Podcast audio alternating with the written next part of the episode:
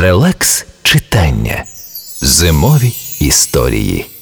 Спочатку ми з книжками дивилися одне на одне по-ворожому.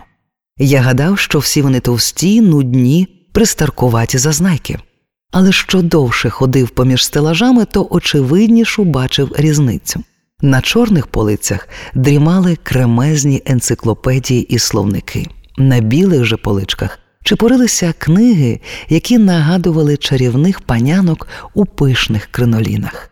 Я швидко минав їх, шаріючись, але коли зустрічався поглядом із книгами-самітниками, рука сама тягнулася до відлюдьків.